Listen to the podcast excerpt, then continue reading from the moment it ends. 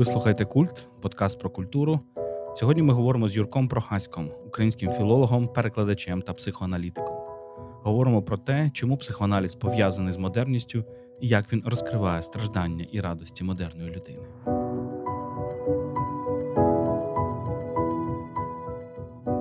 Це епізод нашого циклу Близькі, де ми говоримо з сучасними українськими письменниками та письменницями, діячками та діячами культури. Мене звати Володимир Єрмоленко, я український філософ і співавтор подкасту Культ. Перш ніж ми почнемо, я нагадаю, що ви можете підтримати нас на Патреоні patreon.com kultpodcast. Лінк ви знайдете в описі цього епізоду. Усі ваші донати ми спрямовуємо на закупівлю автівок для ЗСУ. Ми також будемо вдячні за вподобання та поширення. Цикл близький ми робимо разом із українським ПЕН. Отже, наша розмова.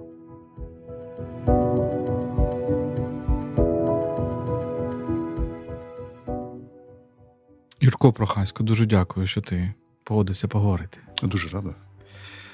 Отже, давай поговоримо про психоаналіз, тому що ти не тільки є людиною, яка досліджує психоаналіз, ти є людиною, яка практикує психоаналіз, ти сам є психоаналітиком, ти говориш з людьми, ти допомагаєш їм зрозуміти себе. Що для тебе є психоаналіз? Так, то правда. Правда полягає в тому, що е, для мене ця е, психоаналітична практика і е, психоаналітична теорія, і е, вивчення історії психоаналізу у руслі історії ідей е, щораз більше ста складають певну єдність. І це спонукає мене останніми роками дедалі більше думати про те, чим є психоаналіз для сучасності. І е, я думаю про це у двох руслах. Е, Чим є психоаналіз для нас, е, як для людей сучасності, е, як психоаналіз, як безперечно історичний феномен. Бо я завжди завжди мислю психоаналіз історично як історичний феномен, і це означає, що він не тільки з'явився в певний момент історії, який, очевидно, є значущим, але що він є історичний в тому сенсі, що він постійно міняється. Е, навіть за найзасадничіші поняття психоаналізу, його базові поняття, такі як перенесення, такі як спротив, такі як несвідоме, е, такі як е, захисти, вони все одно улягають переосмисленню, і в тому сенсі психоаналіз є доглибно історичним феноменом, і він за понад 120 років своєї історії. Е, він постійно міняється, постійно міняється наше сприйняття його, і він постійно розвивається, е, і е, він є далекий-далекий до завершення.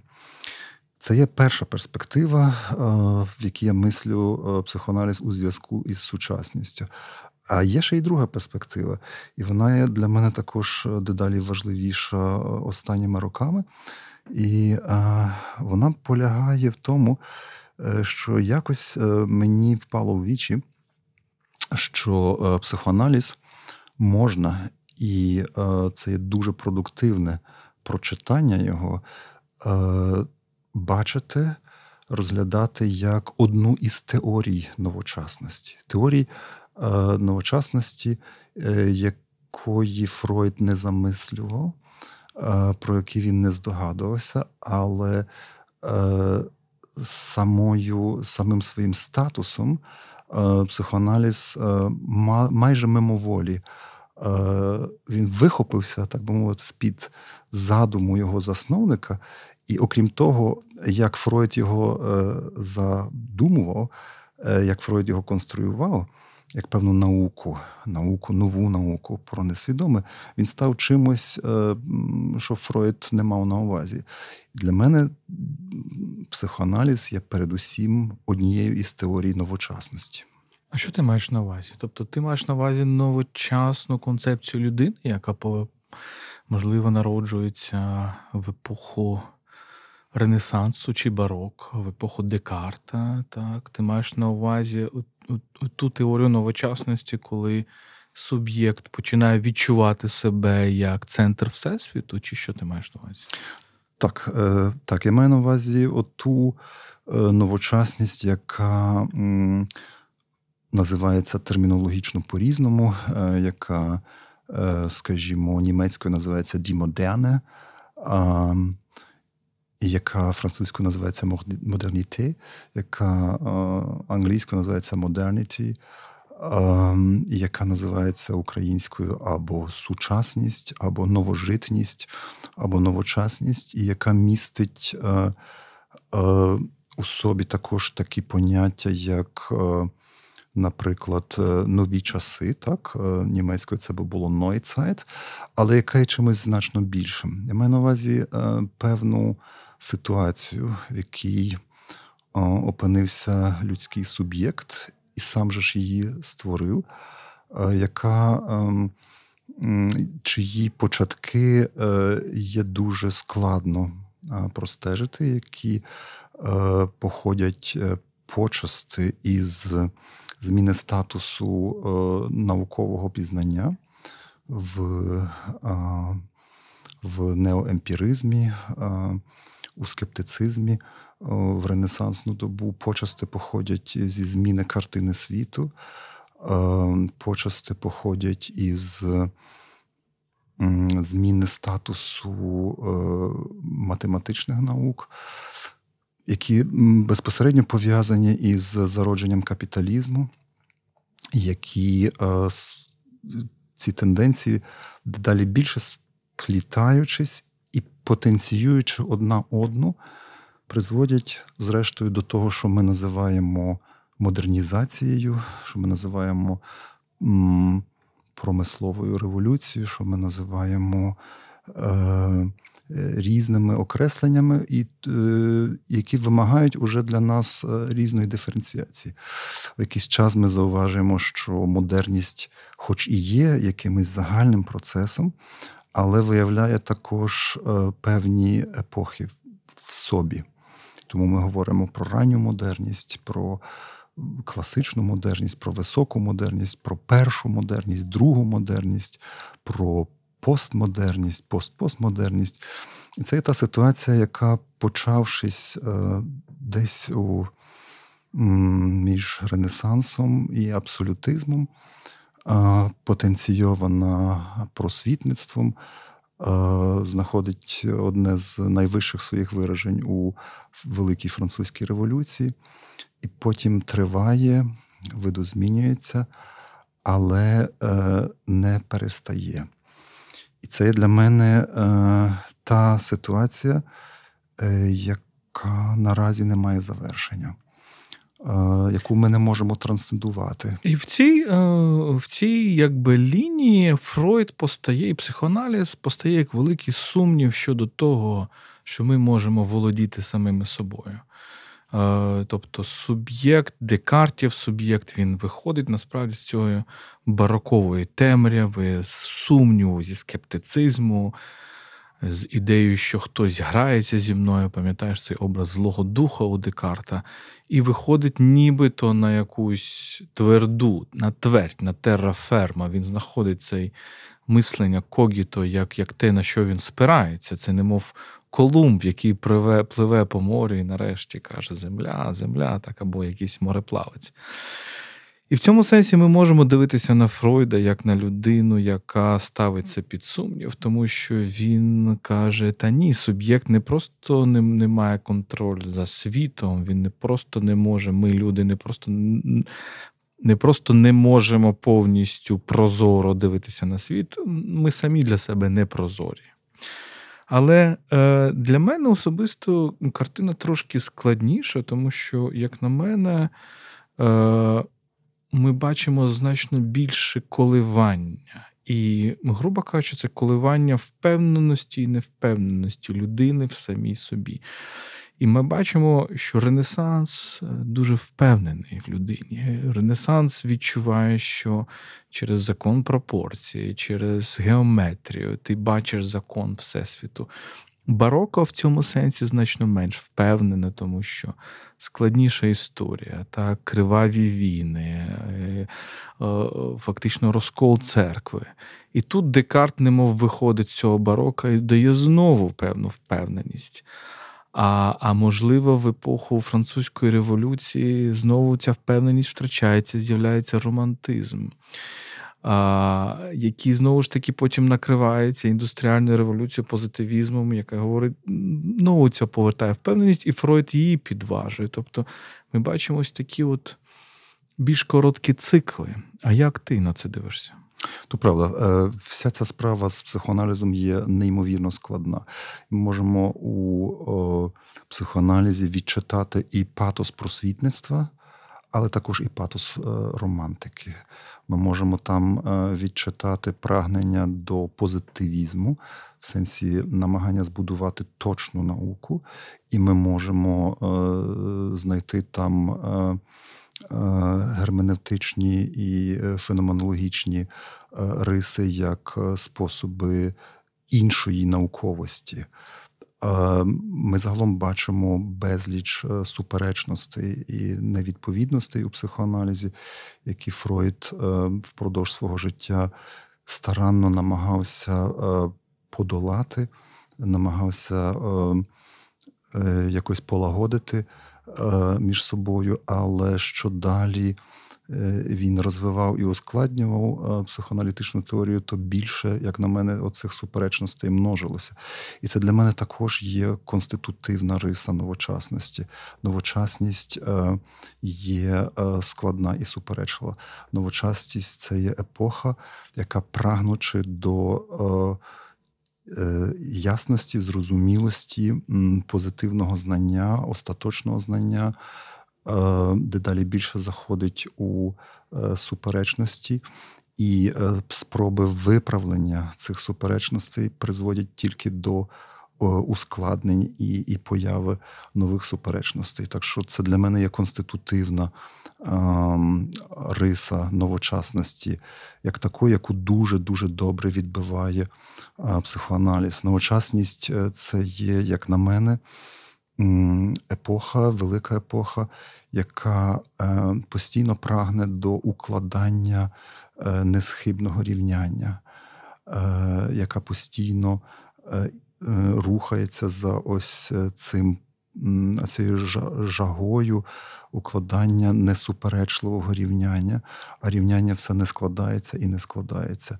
І новочасність все ускладнює способи, оперативні способи, а рівняння все не укладається і не укладається.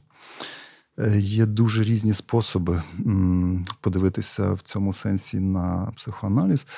Від самого початку Фройд був охоплений двома великими бажаннями. Одне бажання було створити щось е, надзвичайне, було зробити якесь е, невмируще досягнення, і він це зробив. А друге бажання е, це було поставити це досягнення на е, несхибну і несуперечливу наукову основу. І, власне, тут і виявилося в самому е, тексті, в самому дискурсі, в самому тілі психоаналізу, і виявилася ось ця е, генуїнна риса новочасності про те, що цей текст е, про себе не може бути несуперечливий. Ми можемо подивитися на Фройда так, як е, на нього дивився, скажімо, Фуко. І е, це безперечно правда, як на творця е, нової парадигматичності. Фройд, безперечно, належить до творців нової парадигматичності, в тому сенсі, що уявлення про несвідоме виходить далеко за межі стрікто психоаналітичної теорії, а поширюється на, на, на всі дисципліни, на всі уявлення того, що ми називаємо науками про дух. Е, Оті Geisteswissenschaften, оце, тобто на все те, що є людське. І тут, безперечно, е, психоаналіз е, має неймовірний і невимовний, е, і е, неминущий, непроминальний е, вплив і впливовість. Е, Можна подивитися на психоаналіз також е, як е, на вчення, а може навіть на певну подію чи на певну операцію, яка призвела до того, що майже неможливо досягнути, і що трапляється вкрай рідко. І є модифікацією суб'єкта новочасності. Цей суб'єкт новочасності декартівський, е, картезіанський, який е, знає себе, який е, мислить про те, що він мислить, який знаходить тотожність собі, і який становить підложжя новочасності без цього статусу суб'єкта картезіанського. Ми би не були сучасними людьми, який зазнає потім модифікації додаткової е, через суб'єкт просвітництва. Е, в психоаналізі і під впливом психоаналізу е, модифікується до суб'єкта несвідомого. І то в подвійному сенсі. Не тільки через відкриття того, що всі ми люди переважною часткою Е, своєї психіки. Не знаємо, хто ми такі, і не відаємо, що ми чинимо. Але і в іншому сенсі, е, в тому сенсі, що сьогодні ми, як е, сучасники одне одного, ми просто не маємо іншого вибору. Ми всі погодилися з тим, що ми є суб'єкти несвідомого. Бо ми всі знаємо, ми входимо від народження в цю е, символічну ситуацію, коли ми засвоїмо з народження, що в нас є несвідоме. І ми так себе розуміємо, і так, е, так конституйований оцей цей модифікований суб'єкт під впливом психоаналізу. І е, Фройдові е, помилково приписують дуже багато відкриттів. Звісно, ретроспективно ми хочемо бачити в одній постаті когось, який е, все це започаткував, від якого пішли дуже важливі е, лінії думки. Йому приписують, наприклад, відкриття несвідомого. Він не був відкривач несвідомого. Несвідомо відкрили далеко-далеко перед ним. І і Шопенгауер, і і Ніцше, і Гаман, і, і навіть навіть Платон, так. Е, тобто, не кажучи вже про німецьких романтиків, про Новаліса, е, Фройд не був відкривачем несвідомого. Е, про Фройда стверджують, що він відкрив інфантильну сексуальність. Фройд не був відкривачем інфантильної сексуальності. Це зробили перед ним. Фройд, Про Фройда говорять, що він відкрив скажімо, е, значення сновидінь. І це також не є до кінця правда, бо думка про те, що е, сновидіння є спробою виконання, здійснення несвідомих бажань, була також уже перед Фройдом. Фройд е, склав це все разом в неповторну, е, дуже дуже своєрідну Е, парадигму, яку назвав психоаналізом, він пов'язав між собою ці компоненти. Компонент динамічного, персонального, приватного, неповторного, несвідомого е, на підложі інфантильної сексуальності, на підложі певного уявлення про те, як е, це виглядає топічно між свідомим і несвідомим, динамічно, що це є постійна боротьба різних сил, різних тенденцій е, і е, відчуття і, і понять енергетичних. І можна сказати, що це відбулося в той час, коли і мало відбутися. Але для мене Фройд є, власне, передусім, е, і Фройдівський психоаналіз, е, передусім е, чимось, що, здається, Фройд зовсім не мав наміру створювати. Фройд хотів створити нову науку про предмет, який перед ним не був предметом раціонального наукового дослідження, тобто про несвідоме. І він все життя творив цю науку, як вмів, як йому вдавалося. на цьому шляху було безліч суперечностей. Психоаналіз кишить суперечностями, які треба якось узгоджувати. Від самого початку психоаналіз був е, роздвоєний, бо він з одного боку е, оперував е, тим, що пізніше структуралісти назвуть означником, тобто репрезентацією, тобто уявленнями. А з іншого боку, намагаючись бути вірним позитивній науці 19 століття, він оперував ідеєю енергії. Тобто він був двоїстий, роздвоєний в собі. Е, І е, так ми його і знаємо, так ми його і успадкували як дуже суперечливу, е, дуже, дуже складну теорію, яка має багато е, різних вимірів і е, рівнів. І чия особливість полягає в тому, що ми не можемо е, добре мислити психоаналіз, не мислячи його в оцій неймовірній складності, і в оцій цілісності, і в його суперечності. Ми не можемо ігнорувати жодної компоненти психоаналітичної теорії без того, щоб він не перестав бути психоаналізом. Але є щось, е, що для мене тепер уже, дивлячись з нашої сьогоднішньої точки новочасності, де ми перебуваємо, як на мене, це увиразнюється тепер дедалі більше, і що для мене складає одну з головних е, ознак психоаналізу, те, що Фройд створив щось, чого зовсім не, не збирався створити, що йому е, великою мірою е, вийшло з-під е, його контролю. Але що ми сьогодні можемо відчитувати, власне, як одну із теорій е, новочасності. Чому так?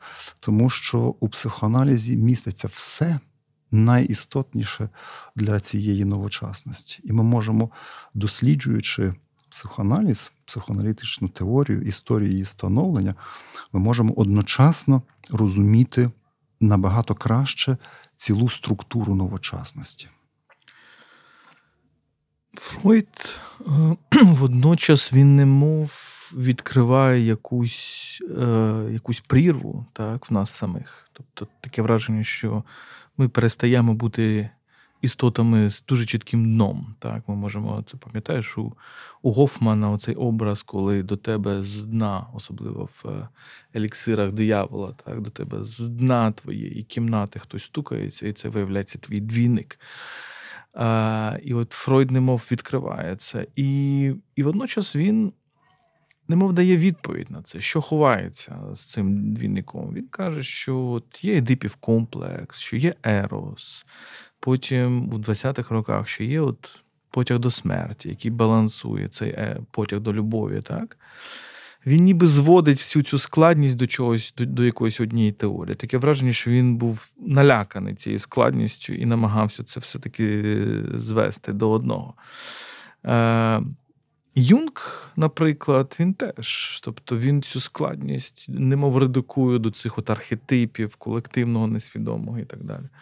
То вони все одно виходять на те, що є чіткі відповіді на всі наші проблеми. І інколи це дуже дивно звучить у, у Фройда, коли він бачить якісь історії людей. Е, там Сергій Панкеєв бачить, е, значить, білих вовків, і це виявляється страх кастрації. Тобто, яка логіка за цим стоїть, складно собі уявити трішечки.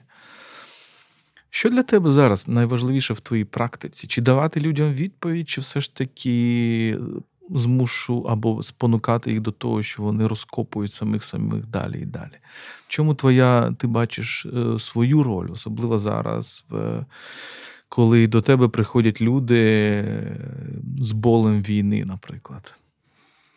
Ти маєш цілковиту рацію, бо е, Фройд. Е, шукаючи підстав для своїх теорій, е, не завжди їх знаходить, але він завжди живе з ідеєю про те, що гаразд, сьогодні ми ще не спроможні е, поставити це на надійну основу точної науки, але в майбутньому ми спроможемося на це, коли будуть відкриті хімічні, біохімічні механізми. Тоді ми достеменно зрозуміємо. І це для мене також є один із е, виразників цього патосу новочасності. Новочасність е, є не тільки вірою в можливість поступу, і не тільки Е, періодами розчарувань і зневіри у можливості поступу, не тільки е, не тільки добою, е, коли ця зневіра набуває іноді дуже болісних рис, коли вона набуває відчаю. Але новочасність для мене також є вирішальною мірою ситуацію утопії, коли утопія е, стає структурною, або може навіть не так. Попри всі спроби створення утопії, починаючи від е, від Томаса Мора і і Кампанели, е, власне, в той час, про який ми говоримо, де ми шукаємо початків новожитності, новочасності, оця, це прагнення ця туга за е, за е, утопією, е, яка знову і знову переслідує новочасну людину, знову і знову доводить її до кризи і до, до драм і трагедій,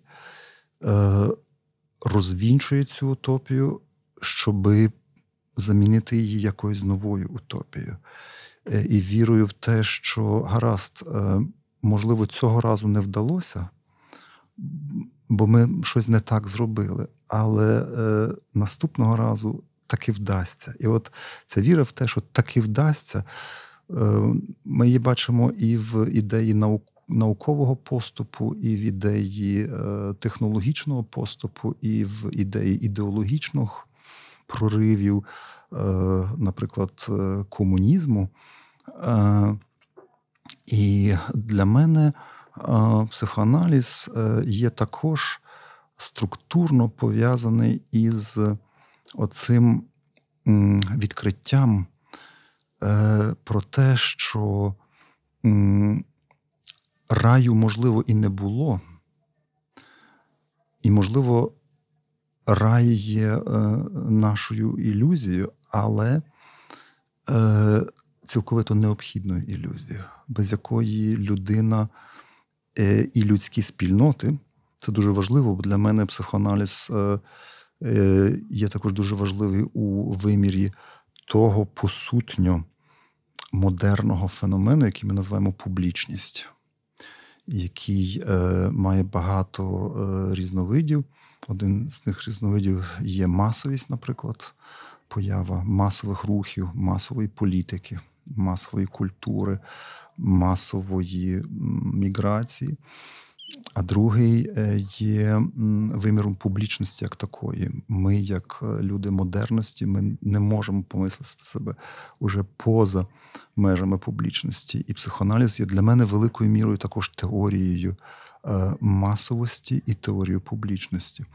Тож, ем, навіть е, роблячи відкриття, що найчастіше е, ми зауважуємо рай тільки в одному випадку, в уяві, уявленні про вигнання з нього, то все одно ми не можемо Е, без цієї е, утопії обійтися. І утопія є конститутивною складовою частиною модерності, яка знову і знову, знову і знову е, повторюється. І дуже складно бути психоаналітиком у теперішності. Дуже складно жити у тому відрізку модерності, який е, позначений таким скепсисом і таким протверезінням, і таким небаченням, і таким трагізмом. Дуже складно жити в бути психоаналітиком, жити і працювати в е, такому історичному відтинку цієї модерності, коли ти розумієш правдивість тези одної з головних тез психоаналізу про повернення витісненого. Е, Фройд говорить про те, що е, несвідоме вирішальним чином складається із витісненого, із чогось, що ми не можемо або не хочемо сприймати, сприйняти, але заки воно не буде усвідомлене, воно буде повертатися. І воно буде повертатися, власне, в спосіб моторошний. Завжди не так, як би нам того хотілося, завжди не так, як ми того сподівалися, і завжди не так, як би ми могли собі уявити. І е, то саме робиться з нашою новочасністю. Ми намагаємося якось добре облаштуватися е, в цьому світі, на цій землі. Робимо, на нашу думку, якісь е, правильні, е, розумні для цього речі, облаштовуємося соціологічно, політично, екологічно. І все одно рано чи пізно, а в останні часи дедалі скоріше, з дедалі коротшими циклами, е, наражаємося на чергову поразку, на повернення е, того несвідомого, яке ми не могли передбачити, і ми розуміємо, що і цей проєкт не склався, і так не вдалося облаштуватися. І ліберальній демократії не вдалося побудувати як, як постійну і надійну е, форму е, співіснування, і, і кінця історії не буде. І, е, і нам не вдалося опанувати е, клімат. І глобалізація вийшла е, з-під нашого контролю. І це все, звісно, є дуже, дуже загальні виміри, але у вимірі е, повсякденної праці з окремими людьми, з неповторними живими людьми. Дуже важливо є, мені здається, для сучасного психоаналітика е, не підживлювати е, цієї віри і цієї спокуси у те, що можна все залагодити, що можна все зрозуміти, що можна над усім запанувати, що можна все розв'язати.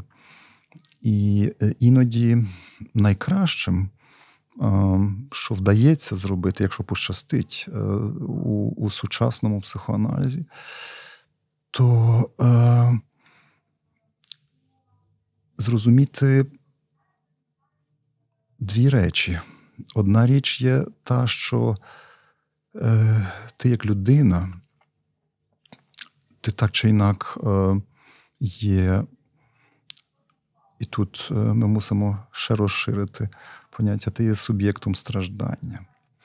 І хай до яких ми складних операцій, процедур не будемо вдаватися, все одно утопії е, нестражденності нам ніколи не вдасться досягнути.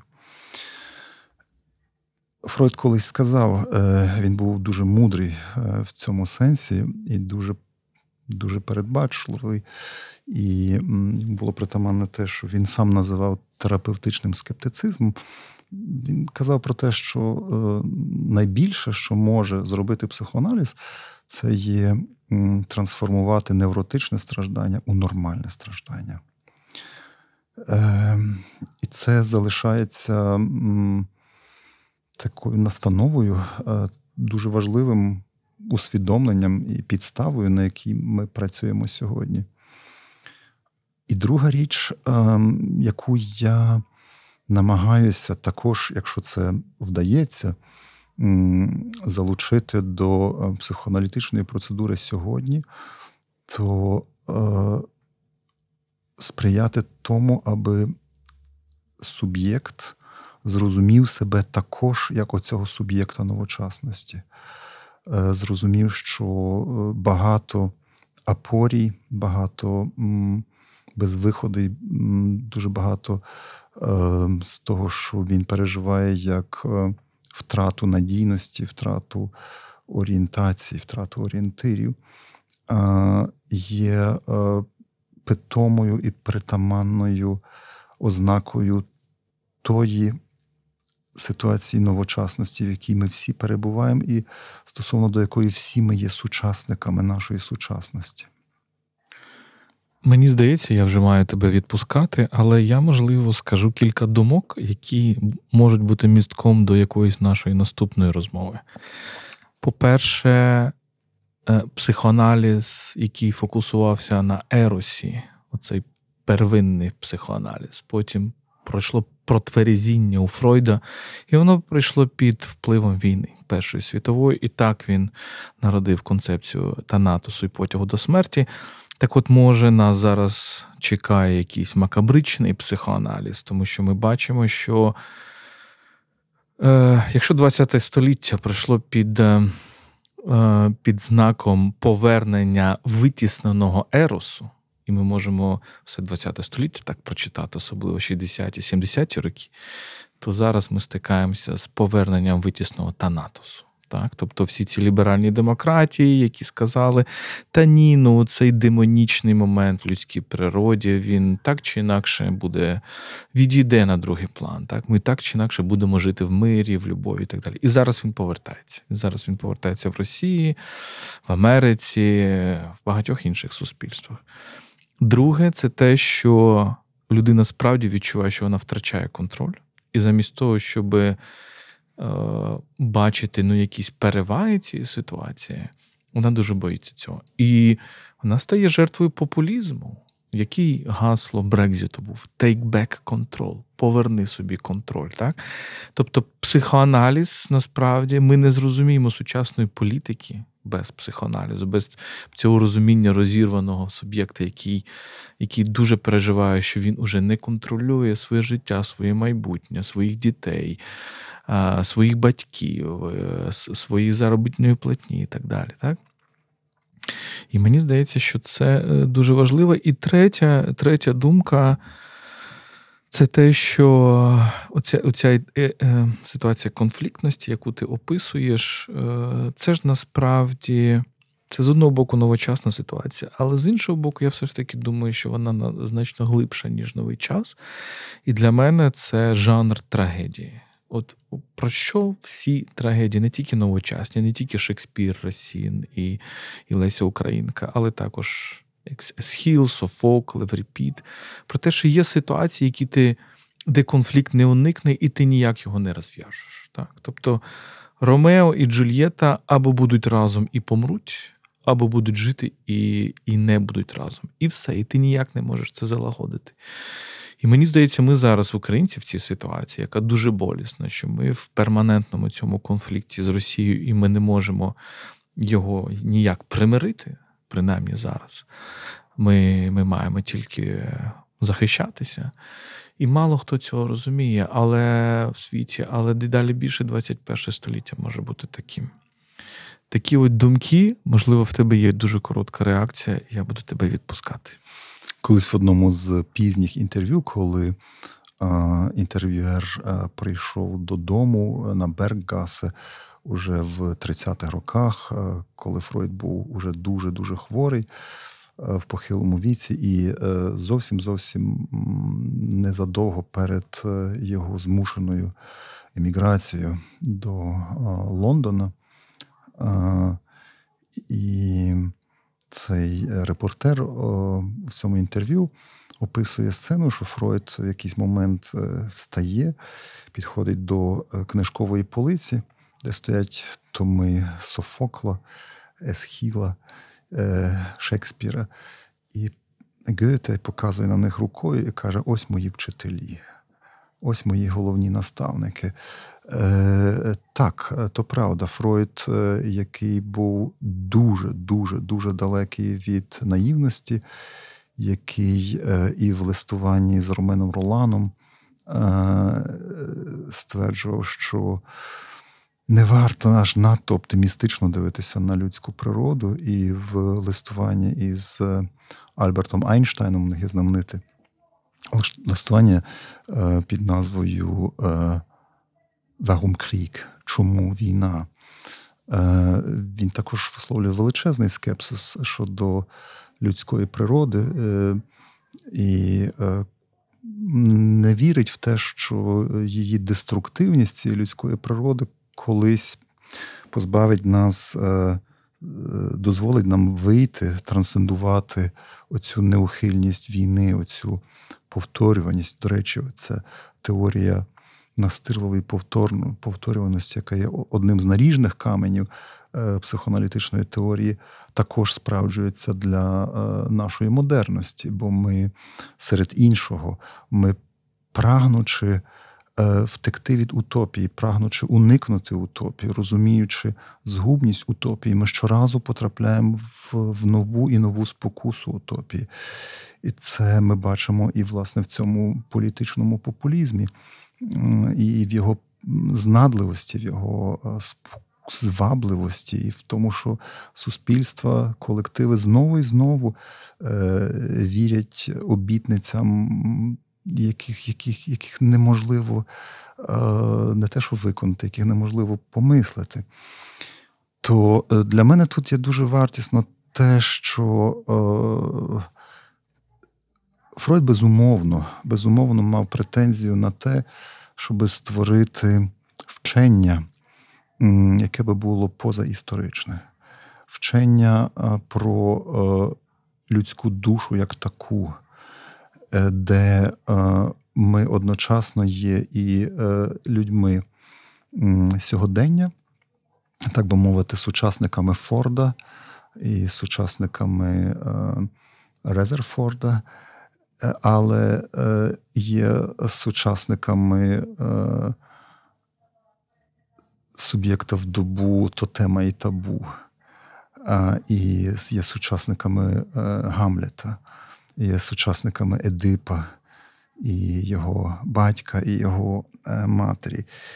І для мене е, є, можливо, головна принадність е, думання про психоаналіз сьогодні і думання у психоаналітичний спосіб сьогодні, власне, у цій його дуальності, у цій його у цій, в цьому аспекті е, незмінності е, людської душі, але також е, вічної історичності людської душі. І, власне, про цю другу, про цей другий аспект, про цей другий вимір я і говорив сьогодні, кажучи про психоаналіз як про теорію новочасності. Юрко Прохасько, дуже дякую тобі за цю розмову. Дуже дякую.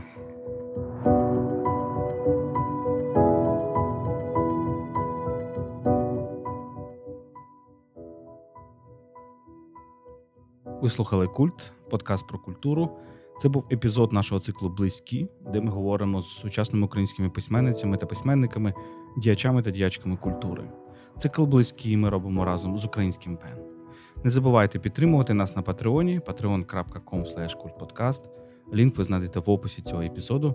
Усі ваші донати ми спрямовуємо на закупівлю автівок для ЗСУ. Ми також будемо вдячні за вподобання та поширення. Дякуємо, що слухаєте. Слава Україні!